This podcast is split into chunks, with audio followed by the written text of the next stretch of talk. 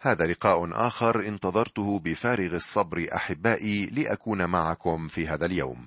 أرفع دعاء إلى الله أن يجعله مصدر فائدة لحياتنا وسبب تعزية لقلوبنا المتعبة وبشكل خاص أن يتمجد الله دائما وابدا. أهلا وسهلا بكم معي. كانت تأملاتنا في الحلقة السالفة منصبة على الأصحاح السادس والأربعين من سفر التكوين. يقوم يعقوب بعد سماعه الأنباء أن ابنه حي يقوم ويذهب إلى بئر سبع حيث يقدم ذبائح لله ومن ثم يركب إحدى العربات وينطلق في طريقه إلى مصر. وقد قسمنا حياة يعقوب الروحية إلى ثلاث مناطق جغرافية. حياة يعقوب في حران تمثل لنا رجل الله الذي يحيا بحسب الجسد وحياته في أرض كنعان تمثل لنا رجل الله الذي يقاوم معتمدا على قوته الذاتية. وحياة يعقوب في أرض مصر تصور لنا رجل الله الذي يسير بالإيمان. أتى مع يعقوب إلى مصر من نسله ستة وستون فردا. طبعا كان يوسف وعائلته في مصر وبهذا يكون مجموع بيت يعقوب سبعين نفرا. كان لقاء مميزا بين يعقوب ويوسف الذي وقع على عنق أبيه وقبله وبكى. كانت العواطف قوية عند الطرفين حتى قال يعقوب ليوسف أموت الآن بعدما رأيت وجهك أنك حي بعد. وما كانت العظمة العالية لتضعف من المحبة التي كانت تربط الابن بأبيه في أرض الموعد. يا له من لقاء فريد. كانت الفرحة لا تسع يعقوب. كان كهلا وهذا أدخل الفرح إلى قلبه قبل أن يذهب إلى القبر. كان الرعاة بالنسبة للمصريين مصدر رجاسة ويوسف طلب من إخوته أن يقولوا لفرعون أنهم رعاة مواشي وسنرى أن فرعون سيعطيهم أرض جاسان ويطلب منهم أن يهتموا بمواشيه. ومن هنا أصبح أبناء الشعب القديم هم الرعاة في أرض مصر. سنجد أن أرض جاسان ستصبح موطنا للشعب لفترة طويلة من الزمن وبعدما يموت يوسف سيتعرضون للذل والعبودية ولكن الله سيكون معهم كل الوقت وسيصبحون أمة عظيمة ثم سيقتادهم الله من مصر بقيادة موسى. بهذا نكون قد وصلنا في تأملاتنا في سفر التكوين إلى الإصحاح السابع والأربعين. رأينا كيف وصل يعقوب وعائلته إلى مصر ورأينا أن يوسف أحضرهم إلى أرض جاسان الأرض الأكثر غنى وقتئذ كان الوقت وقت جوع ولا أحد كان يهتم بالأرض. سنرى أن هذا هو أفضل فصل في حياة يوسف. كما أن هذا الإصحاح يكشف بشكل ملحوظ كيف أن يعقوب أصبح فعلا رجل إيمان ويشتد الجوع مع اقتراب نهايته بالرغم من أن العالم أجمع كان يعاني من الجوع إلا أن الكتاب المقدس لا يذكر إلا كنعان ومصر لأنهما المنطقتان اللتان تتعلقان بالقصة بشكل مباشر. من أجل الفائدة سنقرأ مستمعي من الآية الأولى وحتى الثانية عشرة من الفصل السابع والأربعين.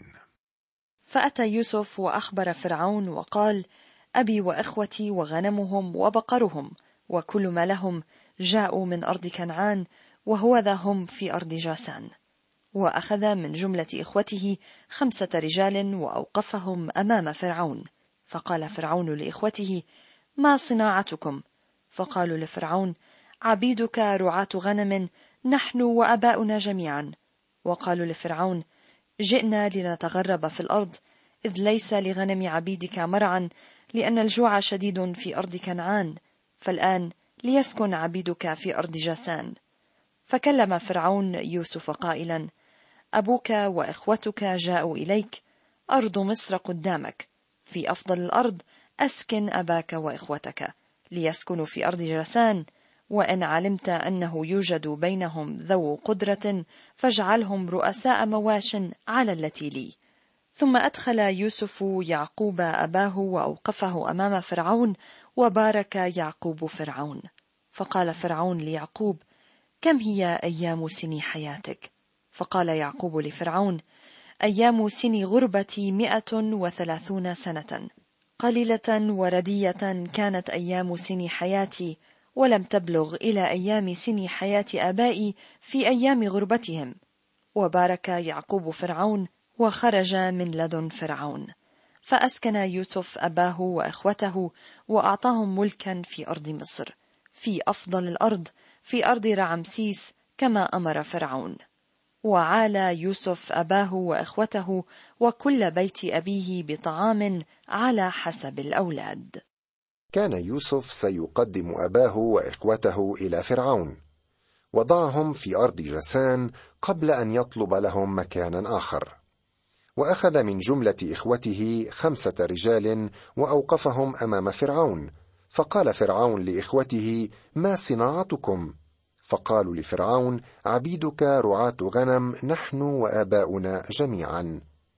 لم يكن المصريون يهتمون برعاية الأغنام وقتئذ وهذا أعطى أبناء يعقوب فرصة ليعملوا ما لا يعمله المصريون.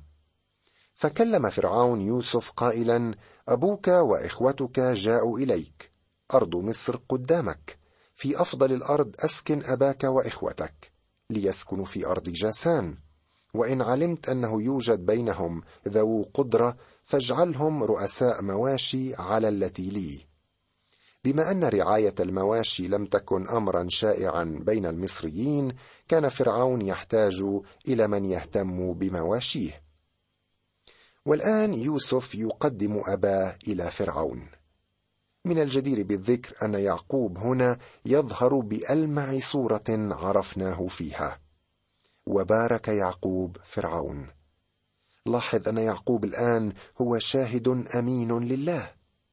عجيبة هي نعمة الله المتجهة نحو يعقوب. فلقد تعين له من قبل النعمة أن يبارك فرعون. فقد تقوى يعقوب في الضعف. وفي نبل وجلال يقف أمام أعظم ملك على الأرض في ذلك الوقت. فعل هذا مرتين عند دخوله إلى حضرة فرعون وعند خروجه. فقال فرعون ليعقوب كم هي أيام سني حياتك؟ لو كان يعقوب ما يزال يعيش حسب الجسد مستمعي لقال لفرعون اسمع يا فرعون. لقد بلغت من العمر مائة وثلاثين سنة وأريد أن أحدثك عن إنجازاتي خلال حياتي الطويلة هذه.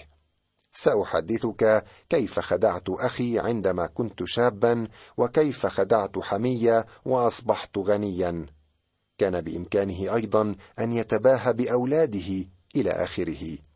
ولكن يعقوب الآن شخص مختلف تماما عن الماضي.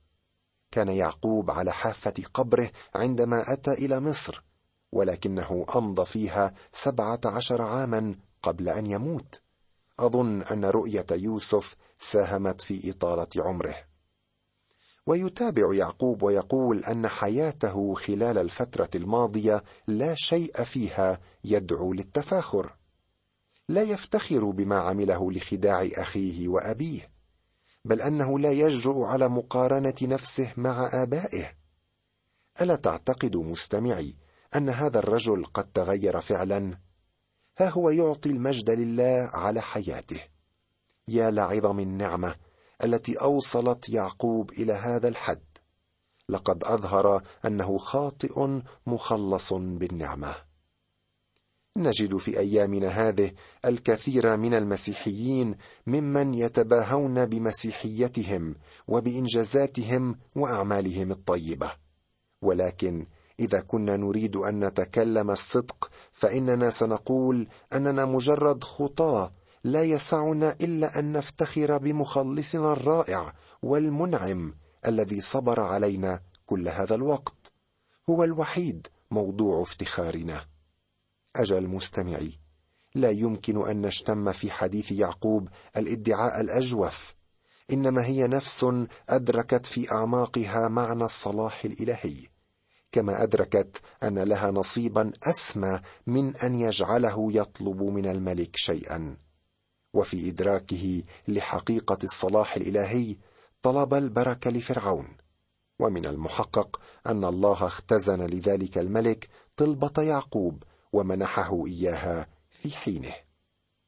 فأسكن يوسف أباه وإخوته وأعطاهم ملكا في أرض مصر في أفضل الأرض في أرض رعمسيس كما أمر فرعون. أرض رعمسيس هي أرض جاسان. نتابع القراءة الآن من العدد الثالث عشر إلى العدد السادس والعشرين من الأصحاح السابع والأربعين. ولم يكن خبز في كل الأرض لأن الجوع كان شديدا جدا فخورت أرض مصر وأرض كنعان من أجل الجوع. فجمع يوسف كل الفضة الموجودة في أرض مصر وفي أرض كنعان بالقمح الذي اشتروا وجاء يوسف بالفضة إلى بيت فرعون. فلما فرغت الفضة من أرض مصر ومن أرض كنعان أتى جميع المصريين إلى يوسف قائلين أعطنا خبزا فلماذا نموت قدامك؟ لأن ليس فضة أيضا. فقال يوسف هاتوا مواشيكم فأعطيكم بمواشيكم إن لم يكن فضة أيضا. فجاءوا بمواشيهم إلى يوسف فأعطاهم يوسف خبزا بالخيل وبمواشي الغنم والبقر وبالحمير. فقاتهم بالخبز تلك السنة بدل جميع مواشيهم. ولما تمت تلك السنة أتوا إليه في السنة الثانية وقالوا له لا نخفي عن سيدي أنه إذ قد فرغت الفضة ومواشي البهائم عند سيدي لم يبقى قدام سيدي إلا أجسادنا وأرضنا. لماذا نموت أمام عينيك؟ نحن وأرضنا جميعا. اشترنا وأرضنا بالخبز فنصير نحن وأرضنا عبيدا لفرعون. وأعط بذارا لنحيا ولا نموت ولا تصير أرضنا قفرا. فاشترى يوسف كل أرض مصر لفرعون إذ باع المصريون كل واحد حقله لأن الجوع اشتد عليهم فصارت الأرض لفرعون. وأما الشعب فنقلهم إلى المدن من أقصى حد مصر إلى أقصاه. إلا أن أرض الكهنة لم يشترها إذ كانت للكهنة فريضة من قبل فرعون. فأكلوا فريضتهم التي أعطاهم فرعون لذلك لم يبيعوا أرضهم. فقال يوسف للشعب إني قد اشتريتكم اليوم وأرضكم لفرعون هو ذا لكم بذار فتزرعون الأرض ويكون عند الغلة أنكم تعطون خمسا لفرعون والأربعة الأجزاء تكون لكم بذارا للحقل وطعاما لكم ولمن في بيوتكم وطعاما لأولادكم. فقالوا أحييتنا ليتنا نجد نعمة في عيني سيدي فنكون عبيدا لفرعون.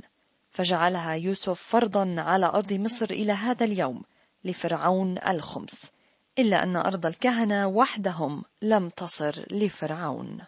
في هذه الأعداد نرى المواقف المجيدة تتزاحم ثم تتلاقى على رأس يوسف. فيها نرى نتائج حسن الإدارة التي أدار بها يوسف شؤون مصر والعالم خلال تلك السنوات العجاف. لقد تعين من قبل الله أن يكون يوسف سند العالم حياة ونظاما. وكل ما كان يصنعه كان مقبولا في أعين الشعب جميعا. كما قلنا فإن أرض مصر وأرض كنعان هما الوحيدتان المذكورتان هنا لأنهما تتعلقان بالقصة بشكل مباشر. ولو بقي يعقوب في أرض كنعان لهلك من الجوع. من الواضح أن الجوع كان ممتدا إلى كل إفريقيا لأن نهر النيل لم يكن يفيض. الأمر الذي كان ضروريا للمحاصيل.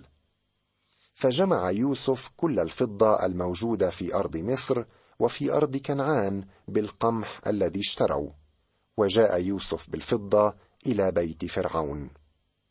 نأتي إلى أمر قد ينتقد يوسف عليه. قد نقول أنه استغل فقر الناس ليشتري الأرض ولكن أعتقد أن يوسف غير ملام البتة. لا ننسى أنه كان وكيل فرعون ولم يكن يعمل أي شيء لإثراء نفسه كما أنه لم يكن محتالا ابدا لم يكن له أي ربح شخصي في كل ذلك. لقد اشترى يوسف الأرض لفرعون وكان يعطي الناس مقابل ذلك الطعام. كان يسير تماما حسب القوانين المتبعة. صحيح أن فضة الناس ومواشيهم وأرضهم وهم أنفسهم أعطيت جميعا لفرعون لكن ذلك كان محببا لقلوبهم لأنهم كانوا مدينين ليوسف بحياتهم. حدثت هجرة إلى المدينة ليكون الناس أكثر قربا من مكان التموين. تذكر أن يوسف كان قد اختار هذه المدن لتكون مراكز تخزين القمح منذ البداية. فقال يوسف للشعب إني قد اشتريتكم اليوم وأرضكم لفرعون هو ذا لكم بذار فتزرعون الأرض. كان يوسف يعلم أن الجوع سينتهي في السنة القادمة فطلب من الناس أن يزرعوا الأرض. نقرأ الآن ما تبقى من أصحاح تأملنا السابع والأربعين من العدد السابع والعشرين. وسكن إسرائيل في أرض مصر في أرض جاسان وتملكوا فيها وأثمروا وكثروا جدا. وعاش يعقوب في أرض مصر سبع عشرة سنة فكانت أيام يعقوب سن حياته مئة وسبعا وأربعين سنة ولما قربت أيام إسرائيل أن يموت دعا ابنه يوسف وقال له إن كنت قد وجدت نعمة في عينيك فضع يدك تحت فخذي واصنع معي معروفا وأمانة. لا تدفني في مصر بل أضطجع مع آبائي فتحملني من مصر وتدفنني في مقبرتهم. فقال أنا أفعل بحسب قولك. فقال احلف لي. فحلف له فسجد إسرائيل على رأس السرير. أعتقد أنه يوجد عدة عوامل جعلت يعقوب يريد أن يدفن في أرض كنعان. أولا ها قد جاوز السابع والأربعين بعد الماء من عمره وكان يعلم أنه على وشك الموت في أرض مصر كما أنه رأى مركز يوسف في مصر وفكر أن نسله سيكون مرتاحا هنا. كان هذا الطلب خطوة إيمان من جهة يعقوب بالعهد الذي أبرمه الله مع آبائه. أكرر ما قلته في حلقات سابقة أن رجاء مؤمني العهد القديم هو رجاء أرضي سيقومون من الموت إلى الأرض. لذلك أصر إبراهيم أن يدفن في أرض الموعد. وهكذا فعل إسحاق وهكذا يفعل الآن يعقوب. وفي هذا نرى يعقوبا آخر مختلفا عن الذي عرفناه. هو الآن مشترك في قداسة الله. فكره وطابعه على توافق مع دعوة الله. هو غريب عند الله في الأرض لكنه على يقين من رجاء الميراث الموعود. أما رجاؤنا نحن اليوم رجاء الكنيسة فهو أن نخطف لنلاقي الرب في الهواء وندخل المدينة الجديدة المعده لنا رجاء مؤمني العهد القديم هو الملكوت الأرضي أو ملك المسيح على الأرض. السنوات الألف الأولى ستكون فترة امتحان بعد ذلك سيكون هناك ملكوت أبدي. من أجل هذا لم يرد يعقوب أن يدفن في مصر. لو لم يثق بالله وبمواعيده لما همه أين يدفن. بالنسبة للمؤمنين اليوم لا يهم أين ندفن لأنه في يوم الاختطاف ستقوم أجسادنا إذا كنا قد متنا لتلاقي الرب في الهواء. أما إذا كنا ما زلنا أحياء وقت الاختطاف فإننا سنتغير لنلاقي الرب أيضا في الهواء. لذلك لا يهم إذا دفن في عمان أو القاهرة أو اليمن أو أي مكان آخر لأن المؤمنين في المسيح احياء كانوا أم أموات سيقومون لملاقاة الرب في السحب. رجاؤنا هو رجاء سماوي. ترى هل لك هذا الرجاء اليوم مستمعي؟ إذا أردت أن تعرف عن هذا الرجاء وعن طريق الخلاص أرجو ألا تتردد في الكتابة إلينا. إلى اللقاء والرب معك.